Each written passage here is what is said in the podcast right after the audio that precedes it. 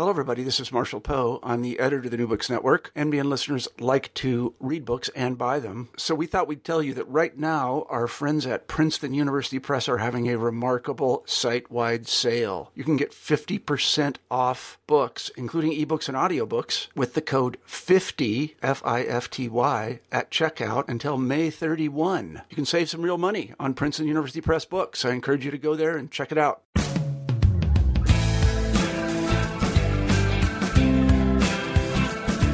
Welcome back to New Books in American Studies. I am the co-host of the channel, Lilian Barger. Today my conversation with Richard Crockatt, an emeritus professor in the School of American Studies at the University of East Anglia. His book, Einstein and 20th Century Politics, A Salutary Moral Influence, published by Oxford University Press, is an intellectual biography of Einstein's political thought. As one of the most compelling figures of the 20th century, Einstein first gained public attention for his scientific theories, placing him on the world stage. Developing a broad network of liberal internationalists, he had the opportunity to speak for and support some of the most critical issues of his day. Crockatt follows him through his early days and his connections with men like Bertrand Russell, G.H. Wells, and Albert Schweitzer that shaped his political thought as a global public intellectual. From his intellectual influence and personal charm, he worked on behalf of pacifism, Zionism, world government, freedom, and against the arms race. Einstein's political ideas emerged from a deep moral conviction, yet his thought remains complex, non-dogmatic, and at times seemingly contradictory. Crockatt has captured a deep moral sensibility and an agile political mind of a scientist who exercised a salutary moral influence. Here's my conversation with Richard Crockatt. Now let me introduce you to the author, Richard Crockatt. Richard, welcome to the show. Thank you very much. I'm very, very pleased to be here. Thank you for sharing your thoughts with our audience. You have written a, a fascinating book about a fascinating mind. But before we get into the book, tell us a little bit yourself, your background, and how you came to write Einstein and 20th Century Politics. Okay, my background is as an academic historian in the field of American foreign policy and international relations, and I was particularly interested in the Cold War. Um, I then happened to find myself spending several months a year in Jerusalem. My wife was working there, and I saw a sign one day um, while I was crossing the campus of the Hebrew University saying Einstein Archive. And I thought to myself, oh, well, that sounds interesting. Um, I'd been interested in the atomic bomb and I thought I'd look at one or two documents that he was associated with.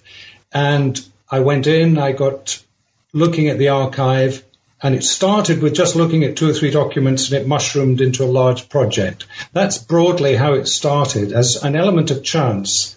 Um, also, I was retired, just retired. I was looking for a project and I was in the fortunate position of being able to choose a project um, with no gun at my head for publication, and it was extremely pleasurable. And it took me five years.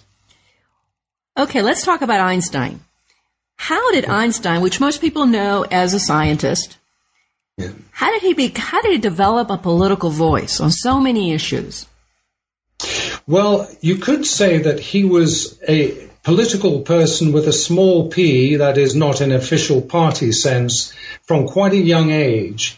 He was very, uh, you could say, anti-militarist from a childhood. Apparently, he was standing with his mother once watching a parade of soldiers and his mother said, no, you might be like those one or two, one, one day. And he said, no, I'll never be like those sad looking people.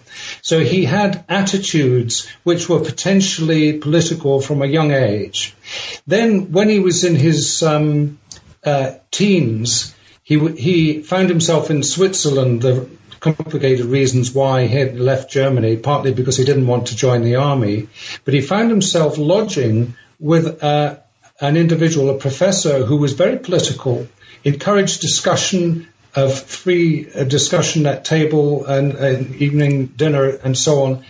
And Einstein took advantage of this and remembered him for the rest of his life as a very formative influence. And then, as he was a student, um, he uh, engaged in discussion groups with people. He was not active politically in a party sense, but he was extremely aware of what was going on. And he was particularly close um, to a man called Adler, um, who was the son of the um, of the Austrian Social Democratic Party leader, and that again brought him into contact with, if you like, real politicos and lots of discussion. So he he um, showed an interest from an early age, um, without getting involved in party issues or uh, toeing a particular line. Uh, you just do you describe him as a uh, liberal internationalist. Yes. And, and his, his circle, his intellectual circle, he had a very wide intellectual circle. These were global connections with yes. other liberal internationalism. Can you talk about who they were and what, were their, what was their aim? Okay. Liberal internationalism, I suppose, is a reaction to the kind of nationalism which produced the First World War. Um, and I, before I, I, should preface this by saying that his first public political activity was standing out in opposition to the First World War. That was crucial. And he was very much in a minority among his colleagues at the University of Berlin and other institutions there. Um, but that got him on the road. He was naturally non-national and believed citizenship was a kind of business arrangement. He didn't have this afflatus about the idea of the nation. Liberal internationalism really, in the sense that he uh, was involved in it, was a product of the First World War and that idea, never again, you know, let's produce institutions that will prevent war from happening again. And that produced the League of Nations and a whole succession of other uh, institutions. And in the course of being involved in that and in follow-up campaigns, against war and for peace, he came into contact with, among others, Albert Schweitzer, Bertrand Russell, Gandhi, John Dewey, the American philosopher, uh, Romain Rolland. In fact, the first one he engaged with Romain Rolland, the French um, writer and intellectual, whom who was also a, fervent um, uh, opponent of the First World War, and also H.G. Wells and George Bernard Shaw, who you might think, wow, that's that's a strange set of connections, but they were also both very political, very global, and very involved in all these issues of war and peace and um, trying to deal with the post First World War situation. Now, this intellectual circle that he was engaged in, their aim was to persuade or act, be actively involved in the political arena? What was their, how do they see themselves and how did he see himself in that? That's a very good and a very tricky question because it's not the case that he simply thought, I will stand up and make a speech or sign a petition and policy will change. He aimed, I think, and they aimed to in, engage in the debate and create a climate of opinion in which liberal internationalist opinions would uh, be pervasive or at least would have some influence on the public debate. And, but he did also have a further, if you like, his most advanced position, which never came to fruition.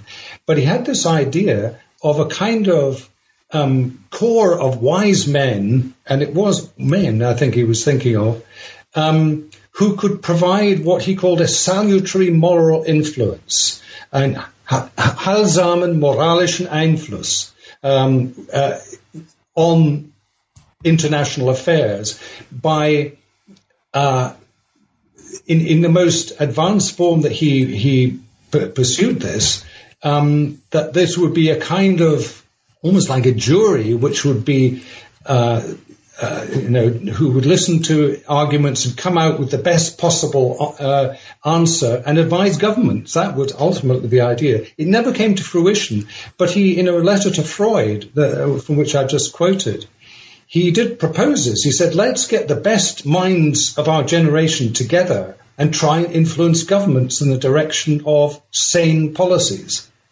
Um, nothing like that ever happened. I suppose the think tank is the most is the closest thing, um, but he was notoriously uh, um, unwilling to get involved in too much bureaucracy. So on the one hand, he had this idea that you could have a, a group of wise men advising governments. On the other hand, he was rather too much of an individualist to get involved in that kind of thing.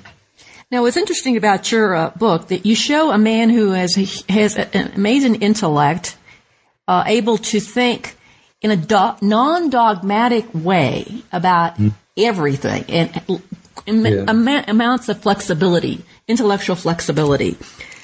What? How did his personality? He had a very kind of quirky personality. Mm. At one time, yeah. at sometimes charming, sometimes a little brash so can you talk about his personality, his temperament, and how that kind of went with his intellectual bent?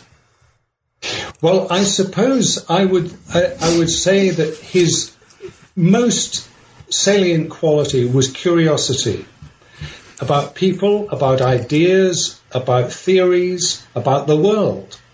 And it gave him uh, an immense uh, it, it in, engaged him in a whole array of different questions. Um, he was unable to stop thinking about questions, if you like. And I think if, if I've put my finger, I, I hope, on something that other people haven't in relation to his politics, it's that so many people wanted to claim him for their own. The Zionists, the pacifists, the, uh, uh, the world government people, and, and he did support all these causes, but on his own terms, in his own way, uh, with certain limitations and qualifications. And I think that that is a crucial thing. He had an inst- what I would say is an instinctive understanding that if you take one good idea to its logical conclusion, you produce fanaticism. And he resisted that always. He, as you rightly say, he was very flexible in his thinking without being flabby. Um, he hated compromises. This is what I, I, I found myself getting tied up in his contradictions, if you like. That on the one hand he's very flexible, on the other one he has a very clear moral stance on things, yet he was never fanatical. And I think that is what saved him from being um, uh, from being a bore, among other things. Well, one of the things we're going to do before we get into his political thought, I want to talk about why you have written about Einstein. It seems to me like he would be a figure that like there'd be reams and reams and reams of, of books written about him and, and papers and uh, debates and probably conferences and, and probably there's probably a, a, some sort of society out there, the Einstein Society. If there is one, there probably is one. So there's a lot probably has been paid attention to him already. So why, why another book about Einstein? Okay, well, I'm going to preface this by saying that I made the great, in some people would say a great mistake. My first book was a general history of the Cold War, and people said to me, why write about that? You know, people have written loads about the Cold War. Actually, mine was the first post-Cold War history of the Cold War. But the reason, one, the first answer to your question is, I am attracted to the big questions which have been ans- been addressed a lot in the past, and you try to bring some new perspective to it. That's the first answer to the question.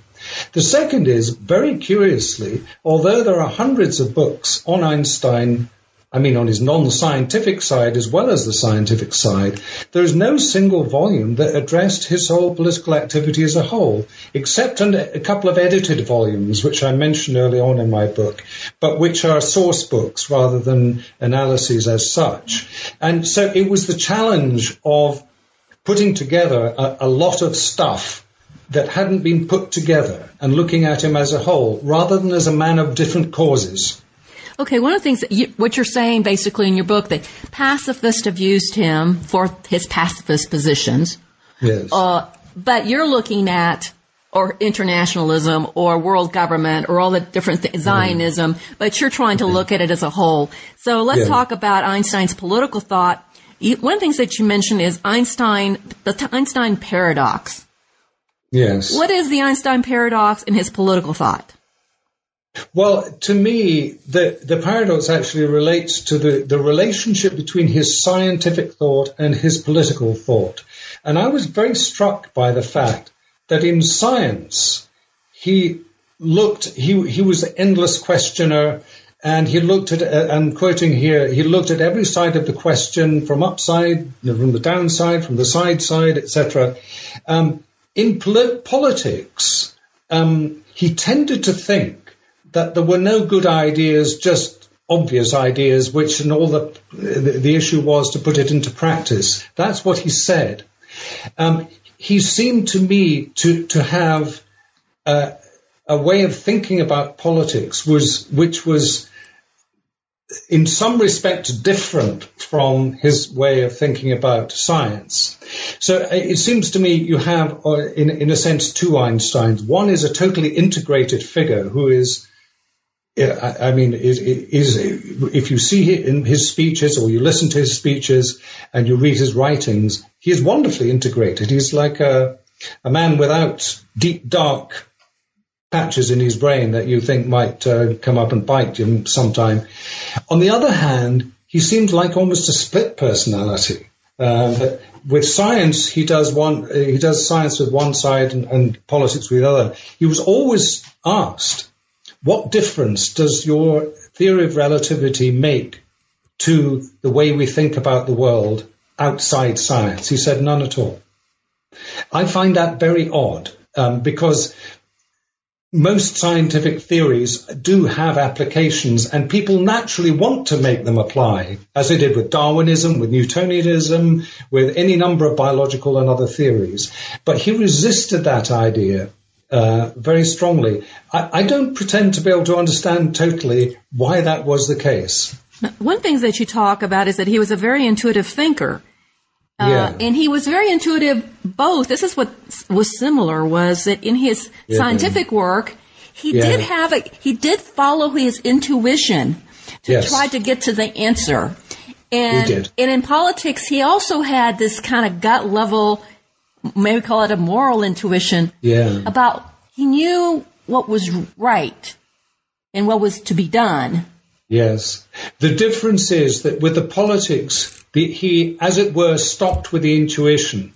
He, he, as I say, he didn't become fanatical, but he didn't apply the same kind of analytical rigor to politics as he applied to science. And I, I spent some time in the book talking about his um, exchanges with Freud about the theme of war.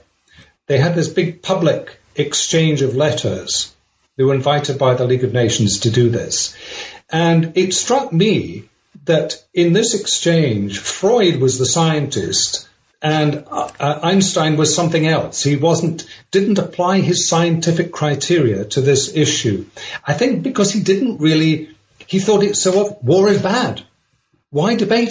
Uh, you know, what's the, what's the, uh, what's the, uh, there are no other issues. Whereas Freud actually raised the question. He said, well, why do you think war is necessarily wrong? You know, it's been in the human race for thousands of years. Shouldn't we just analyze it as something that exists, not as a moral question?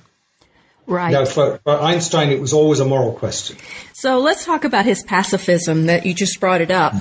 He, he was uh, very flexible in his pacifism. He wasn't an absolutist. There were times when he kind of said, "Oh, well, maybe this is a, a, a controlled exception." Can you talk about his pacifism? Well, yes, I, I think from 1914, when he signed a petition against the Second World, uh, the First World War, until 1931 or so, he, uh, 1931 too, he did describe himself as a militant pacifist. Um, he didn't use the word absolute, but he a militant pacifist, and he was associated with all the most advanced pacifists in the, in the um, internationally, not just nationally. But when Hitler came to power, he changed his tune and he engaged in a qualified form of pacifism. For example, in response to a letter from a French pacifist who was living in Belgium, who asked him, should I submit to join the army, you know, conscript, uh, conscript, uh, be conscripted into the army? I'm against war and you are, of course, advise me. And he assumed Einstein would say, no, of course, resist. But by this time, that is at, when on the threshold of Hitler coming to power, Einstein said, no, any person now must be prepared to fight Hitler. And he said this very early, you know, actually 1932, 1933. And therefore his, quali- his pacifism became qualified, as was the case of many other people, by the fact that the greater danger uh, was Hitler. Hitler. Hitler was greater than the abstract danger of war, of you know, of or, or, the principle of war itself. And so he lost a lot of friends, a lot of credibility among pacifists and so on. Then, but he never wavered in that. He still called himself a pacifist, and and he believed that world government should be inst- instituted. Uh, to bring it about. But on the specific question, he said, you must be prepared to fight Hitler. Part of his uh, anti-war, his pacifism, was also related to his real sort of almost hatred of nationalism and any kind, and, and, and, nationalism was a source of, of war. As, you know, in German, Germany, that was a source of war, was German nationalism. So it kind of, kind of goes together. Uh, Consider that he was born in 1879 into, in Germany, um, only eight years after the unification, the war of unification against France, um, Germany was very a militaristic society, not just in the sense that it had great emphasis on on uh, military prowess, but it, its educational system was rather militarized and disciplined, heavily disciplined. Um, and Einstein was just temperamentally not suited to that. He resisted it at school. And um, as I said, he resisted being uh, drawn into the army. And at the age of 16, emigrated to Switzerland. His family had gone to Italy, uh, and Einstein ended up going to Switzerland for his, the rest of his education. But yes, you're right. He was instinctively anti-national in the sense that he didn't believe in. Uh, he certainly wouldn't believe uh, that you should lay down your life for a nation uh, or, or, uh, to um, uh, for a nation which showed any sort of aggressive um, force against other nations. Um, and that stayed with him forever. He actually became a Swiss citizen and then an American citizen and, and, and, also a German citizen. But the one that he liked most was the Swiss because they were less militaristic and less nationalistic than any other nationality um, that he was a, a member of. Now, then there's this uh, sort of contradiction in that he was he supported Zionism. But it was, I understand that it was a, it was sort of, you know, couched in a sort of a cultural Zionism versus a state-based Zionism. Can you talk about first his Jewish heritage, how he, he related to his Jewish heritage, or did he? And why did he embrace some form of Zionism? His Jewish heritage is interesting because it, it's the case that he was always aware of it, but um, until really the First World War, he didn't make much of it. It wasn't a great obstacle to his progression in his profession. Um, he went to a Catholic school when he was young. Uh, he was the only Jew in the class, and uh, uh, there were jibes, and uh, uh, there was an element of anti-Semitism in this. But it never proved a, a, a damaging brake on his advancement or his career. Um, what really stimulated his sense of his Jewishness was the end of the First World War. Um, when the end, in Germany, the end of the First World War was a disaster. You know, uh, they lost the war, and the story was that they'd been stabbed in the back, that they'd made, um, they, they, they'd surrendered before they needed to, and uh, for, for, various reasons, uh, Jew, the Jews were accused of being supporters of the stab in the back, of having stabbed Germany in the back. At the same time, there was a huge influx of Jewish refugees from Eastern Europe, especially from Russia, and into this melee, um, the Jewish question became massive um, in Germany and Europe generally. And it was at that point that his consciousness became political and he joined and supported Zionist um, ideas, that is, of a homeland in the Middle East. But as you say, he was resistant to the idea right up to the point where the State of Israel was founded in 1948. He was resistant to the idea of a political, a Jewish political state. He believed there should be a homeland, but he, he not at the expense of Arab um, inhabitants of that area. When Jew, Israel was formed, he reluctantly supported the State of Israel. In fact, he was offered the presidency of the State of Israel in 1952, amazingly, um, after the death of its um, uh, first president, um, Chaim Weizmann. And he rejected it for a number of reasons. And it said that um, David Ben Gurion, who was the prime minister at the time, was delighted um, because he knew that Einstein would be a very difficult person to deal with. Uh, Einstein himself, I think, intuitively, he was very old by this time, but also he intuitively knew that to toe a political line, particularly in relation to Israel, would have been very difficult for him. Now, the thing about when I noticed in that, that chapter where you talk about Zionism is that he uh, was often dragged into Zionist issues that he was re- reluctant to be involved in, and he would try to extract himself from it, but didn't want to extract himself. He was very, yeah. he had a lot of conflicted feelings about Zionism and his relationship to it. He certainly did, and I, and I think um, I have to say, as as someone as a, as a non-Jew uh, who has um, spent a lot of time in Israel because I married into a Jewish family. Um, and that chapter is the longest chapter in the book. I found that the most interesting, the most challenging, and the most um, absorbing chapter in a way to write. Um, and you're absolutely right. He was, um, he didn't believe in a similar. This is he arrived at Zionism almost by default because he didn't believe in the idea of assimilation that German Jews could kind of disappear into the woodwork. That was there was a strong assimilationist um, feeling among German Jews in the 19th century and right through into the 20th century. He said, look, uh, he had a close friend, Fritz Haber, the, the, the um, chemist, who said, look, I'm Jewish, but I'm a German first. Why make all this fuss about Zionism, um, draw attention to ourselves, make things difficult for ourselves? We're Germans first. And Einstein's answer always was, well, they won't let you be just Germans. You're always Jews to them. We must embrace it and take it forward and um, promote the interests of Jews as Jews. We have no choice. That was his view. And, and in this great debate between assimilationists and, um, and, and Zion, that's, I think, ultimately why he ended up in the arms of the Zionists, or, or he embraced Zionism. Which makes me wonder, I'm going to ask you a question. You talked about these two sort of schools of thought about about being Jewish, and I'm wondering if he re- represented really uh, more of the middle that a lot of Jewish people in the West um, probably felt like him.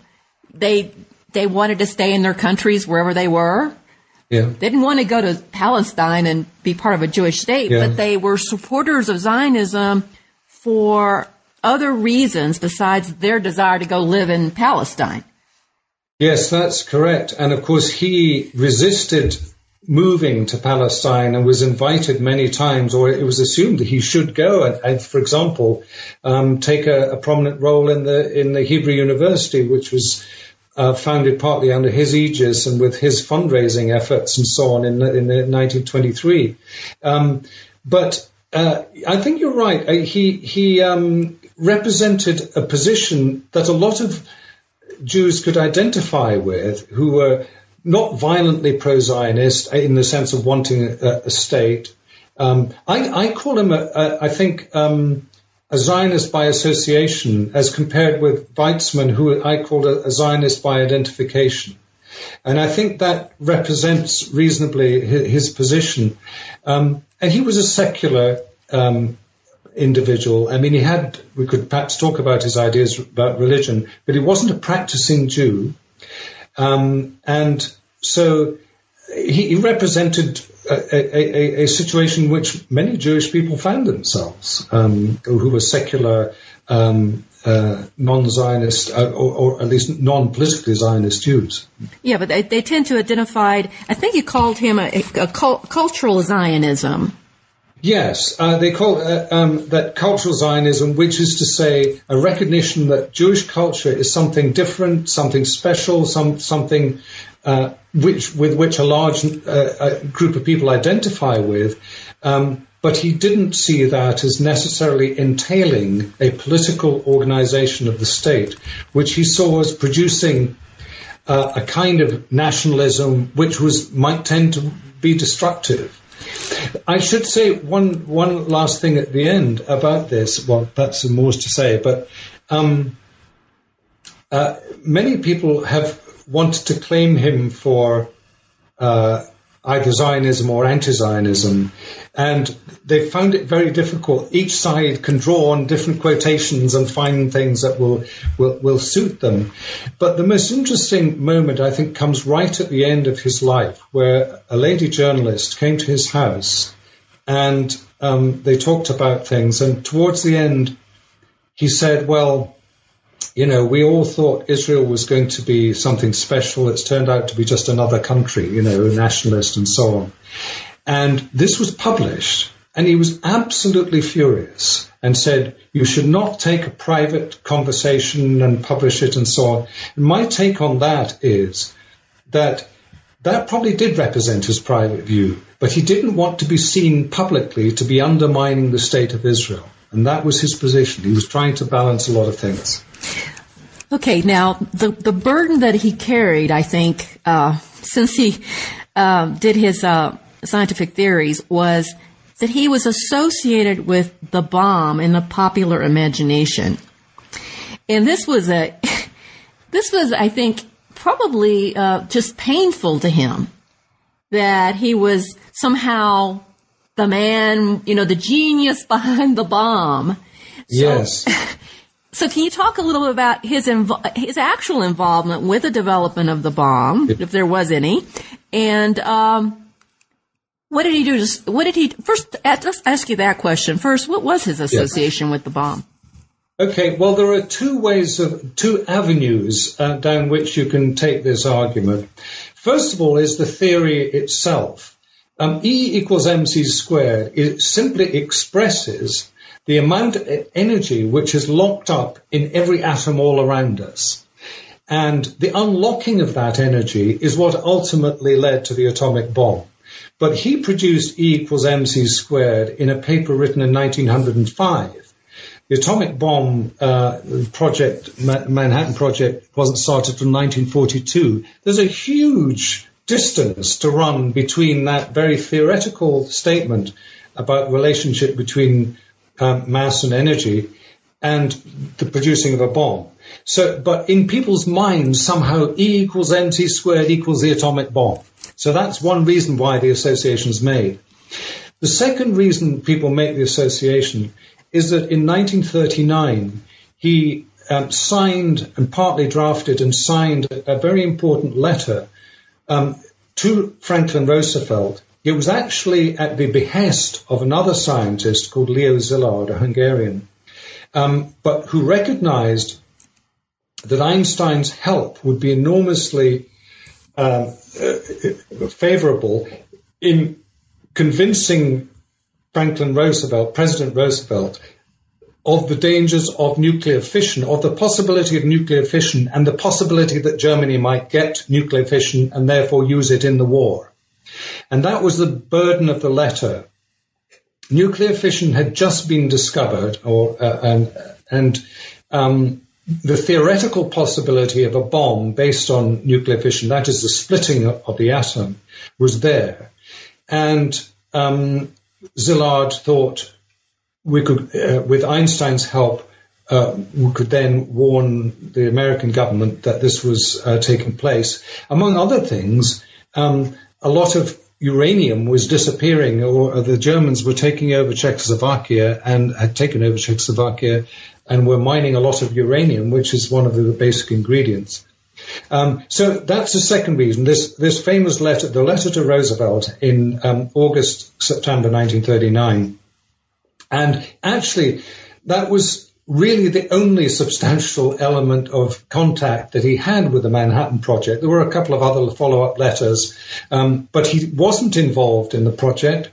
Um, and to his irritation and anger right through the post-war period, um, this kept coming up and he kept trying to resist it.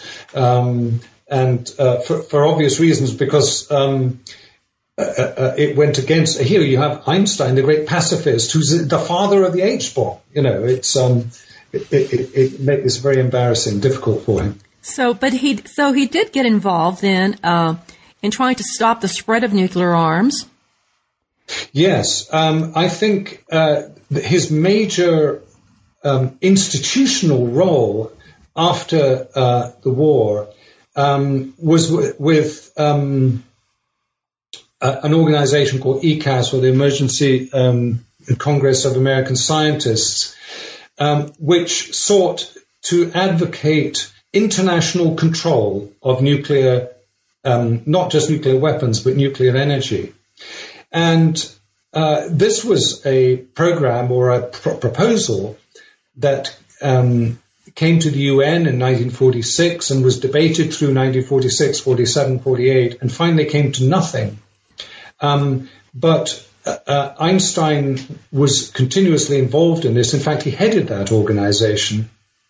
Um, later, he opposed the um, production of the H bomb, that is the hydrogen bomb, which is uh, produced by nuclear fusion rather than fission. And he later then also was a signatory of the so-called Einstein or Russell Einstein Manifesto on, in the year he died, um, which um, proposed a general halt to the whole nuclear arms race. That in turn led to the beginnings of the so-called pugwash conferences and a whole lot um, institutions of um, anti-nuclear institutions in, in, throughout the Cold War period. He had an enormous influence in this area, therefore, in being involved in these early um, efforts to control and then to abolish nuclear weapons. Now he came to to a place where he believed that uh, you had to go beyond internationalism uh, in order to control war, nuclear arms, mm. uh, and he was an advocate of world government along with some of his uh, colleagues. Can you talk yeah. about uh, what was the idea of world government? And who was he involved with? Who, who, what other people was he in dialogue with about world government, and how do you think that was going to work out? Yes, well, uh, uh, world government came onto the agenda, I suppose, after the First World War, but with a vengeance after the Second World War, because again, I mentioned this never again mentality, the idea, how do you stop these mega wars happening, is by instituting uh, a government of the world which can, I suppose, um, control uh, the both the arms and the kind of conflicts which lead to war. Having said that, when you ask who, who, who was advocating world government, well, for a short period of time in 1945, 1946, nearly everybody on the liberal side of things was advocating world government. It seemed the obvious thing. Even Dorothy Thompson, the journalist, was advocating, and she was a more of a, a, a, a didn't generally talk about international affairs like this. Um, he was very influenced by or struck by the writings of a Hungarian emigre called Emery Reves, um, who wrote a book um, uh, in, in, 1945 um, um, on, on uh, uh, world government and the necessity for world government. Um, but there were a whole lot of people, as I say, for a short period of time, it was the going thing. Very soon, of course, as the Cold War got going, people began to say, this is this is a pipe dream. World government in the situation where the Soviet Union is our great enemy, not possible. Einstein, though, continued to believe it. That's the first thing. But the second thing is that world government is not so simple. You know, how do you institute it? What is it? Um, how much sovereignty do countries surrender? Um, Einstein actually had this idea that they would surrender only their war making power.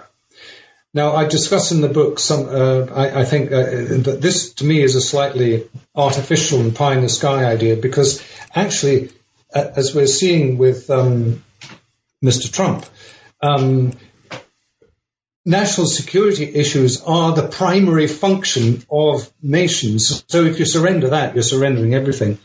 But I, the reason I mention this is that people have assumed that world government is one thing and that Einstein was an out and out world governmenter.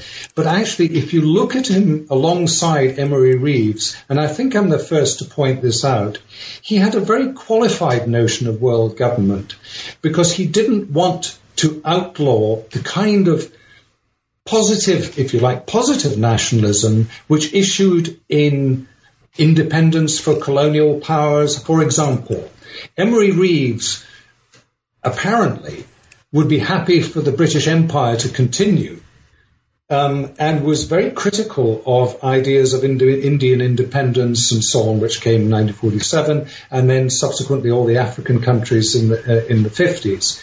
Einstein wanted to leave room for um, a, a kind of nationalism and a sovereignty that was a positive one. It's not clear how this works out institutionally or in practice, but he wanted to keep that option open. So he wasn't an, a, a, an absolutist in this or in any other field. Because he wanted to uh, maintain the self determination of peoples.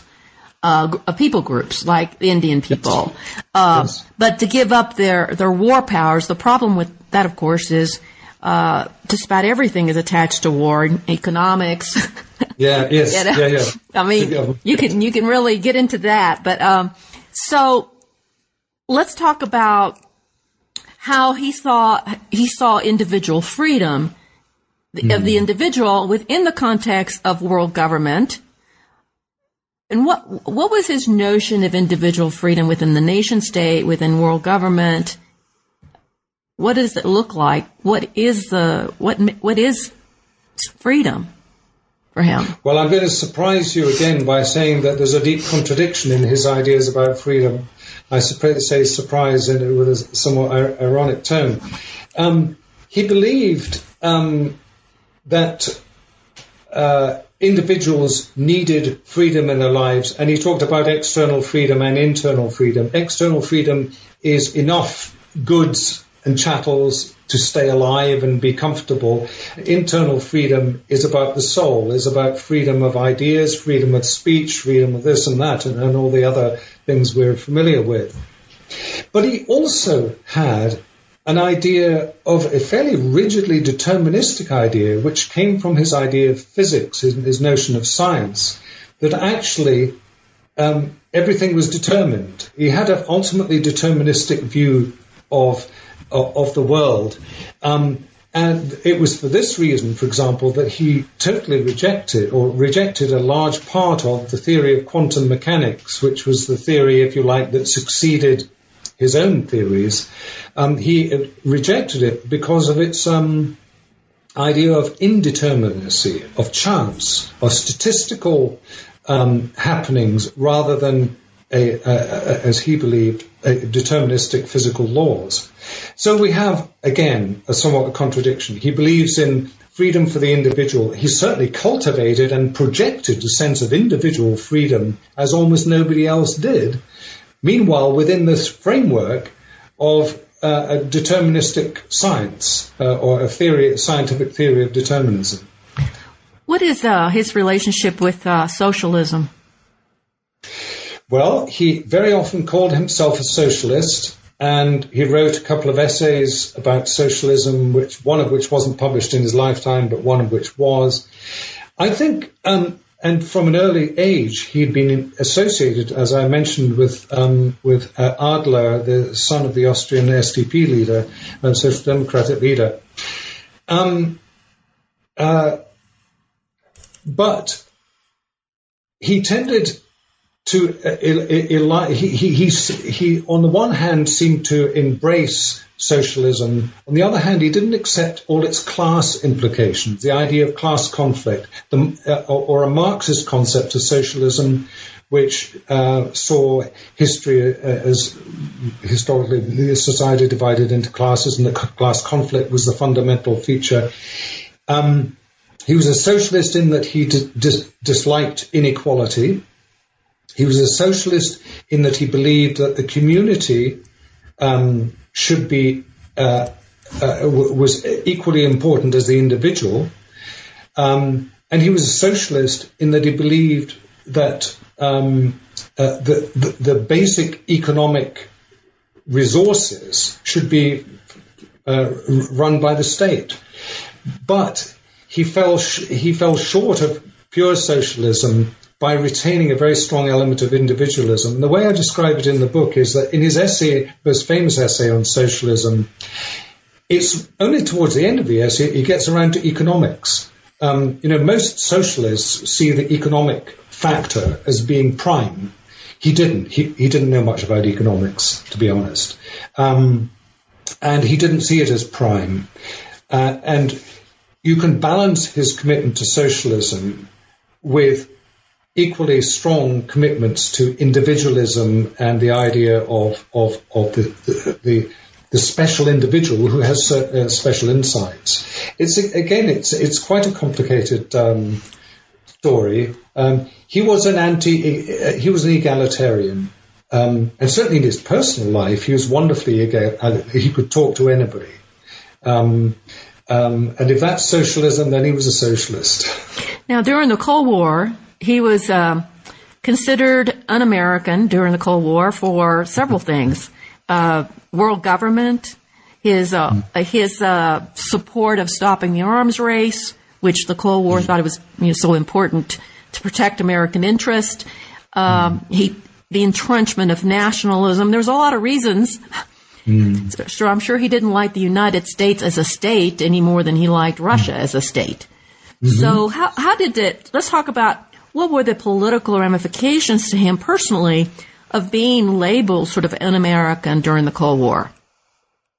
Yes, I, I would want to say that uh, to preface this by saying that he was regarded as dangerously subversive at the moment he arrived in the United States, and particularly the Daughters of the American Revolution and other organizations as early as 1933, 1934, uh, felt that they had a dangerous radical on their hands because he came with a reputation of being a pacifist, of making um, statements uh, on, on, social issues like like um, uh, uh, about marriage and so on, which which were regarded as dangerous. Um, so he had a reputation to begin with. But you're right, the Cold War is when it really comes to matter. Um, I should say also that during the 30s, he was uh, he went to the White House. He was a great friend of Roosevelt's. He, he liked the Roosevelts a lot and went to dinner with Roosevelt. Um, so a, again, there's this kind of uh, odd contradiction in, in, in, him. But in the Cold War, um, yes, he was regarded as being particularly, uh, um, and actually uh, uh, in the wartime itself too, as being subversive to the extent that not being allowed to work on the Manhattan Project. I mean, that was one reason why he didn't work for the Manhattan Project because he was regarded as a security risk. Even people who didn't believe he was outright subversive thought he was unreliable. You know, that he might t- say something that was unscripted or undifficult, you know. But the key thing in the Cold War is that the FBI and particularly J. Edgar Hoover made a personal mission to try to get Einstein on um, for being um, pro-communist. It was said that his house in Berlin in the 1920s was the home for communist meetings and so on, which is is nonsense. Um, and a lot of other comparable things. Uh, there's a file about 1,800 pages thick uh, the FBI compiled, um, trying to find some element of actionable subversion, you know, that they could get him on. Um, in in practice, um, they found uh, nothing uh, that they could, they could manage to, to, to bring out. Of course, he had left wing views. Um, and he made some public statements, which he got a lot of hate mail from, and so on. But um, his position and his credibility internationally and nationally was such that it was very hard to um, to get the kind of evidence which would make which would stick. Um, and I think this is one area uh, which is rather important that his scientific genius made him almost invulnerable. Um, he had a great friendship with Paul Robeson, who was uh, really hounded by the FBI, had his passport withdrawn, and so on. Um, of course, Paul Robeson, a black activist as well as a wonderful singer. Um, and uh, uh, and yet Einstein was able, as it were, to ride out these subversive contacts. I think, uh, in in part because of his celebrity and and his status, and um, that that that stayed with him throughout his time in America, which was about twenty years in America, twenty three years. One of the last things I want to bring up is uh, his observations on the on American society and whether uh, and how he viewed the racial issues. Now that you put up, you know, brought up Paul Robinson and and how did that in any way uh, relate to his views on uh, cultural Zionism? Did he see any correlation there between an ethnic identity as a Jew and a black identity? Undoubtedly, yes. I think um, it gave him an insight into racial discrimination, um, and and also and uh, uh, that and being an outsider, I think, and somebody of plain of fairly blunt views. But yes, it it, may, it sensitized him, I think, to the, the racial issue. And it's interesting that in in one of his most uh, prominent essays on this, which is quite early in the mid 30s, he talked about um, the racial issue as being the issue in America. This is the middle of the Depression. You know, most people are thinking, hey, uh, you know, the Depression is the thing. But he thought, then, as I said in those days, the Negro question was the big issue. Uh, for America, and that was unusual and also regarded as being subversive. Um, he developed, it wasn't just high theory, he developed personal friendships. When Marian Anderson, the opera singer, came to Princeton to sing, she couldn't find a hotel. He put her up. And every time she came, he came, she came to Princeton after that, she was born in Princeton, but, oh no, it's Paul Robeson was born in Princeton. He put, he put her up in his own house. Um, he talked to local people in, in, in Princeton, New Jersey, um, local uh, African Americans in the street and was and is still remembered by some by young children who were or rather who were children then and now grown up.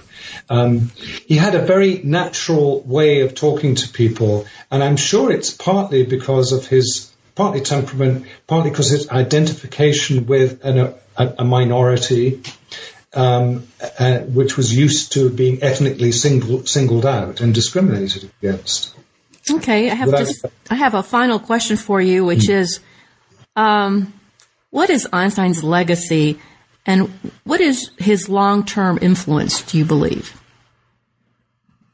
Well, besides I, I besides science, the obvious, which is science. The, the obvious thing is science. I suppose my view is that it is on an ethical take on international politics.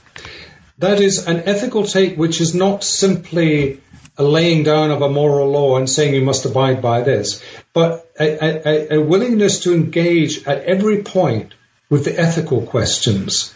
And this is why I say that um, the last line of my book is that he's um, testimony to the fact that uh, politics, there's much more involved in politics than politics. And he represents that something else. And of course, there is there is a danger here. You know, it's very easy to make um, moral judgments about things that happen in politics. Politics is a complex issue. Um, not all issues are black and white. Or very few issues are black and white, I should say. I think what to me, what is unique about him, his ability to take a moral stance, which wasn't a preachy stance, um, which wasn't a sort of somebody standing on the sidelines sniping away. Um, it was somebody who engaged, who gave himself to these issues in a way that is quite rare. Um, and I think if you read his writings, listen to him speak, you'll get a sense of somebody who is a real, who is engaged actively. Um, and actually, I'm seeing it even more clearly now as I think about it than I did when I wrote the book. Um, and that's what comes over to me is is is a, an individual who who gave himself to these issues, not just his mind. Thank you, Richard. And thank you to our listeners for tuning in to another edition of New Books in American Studies.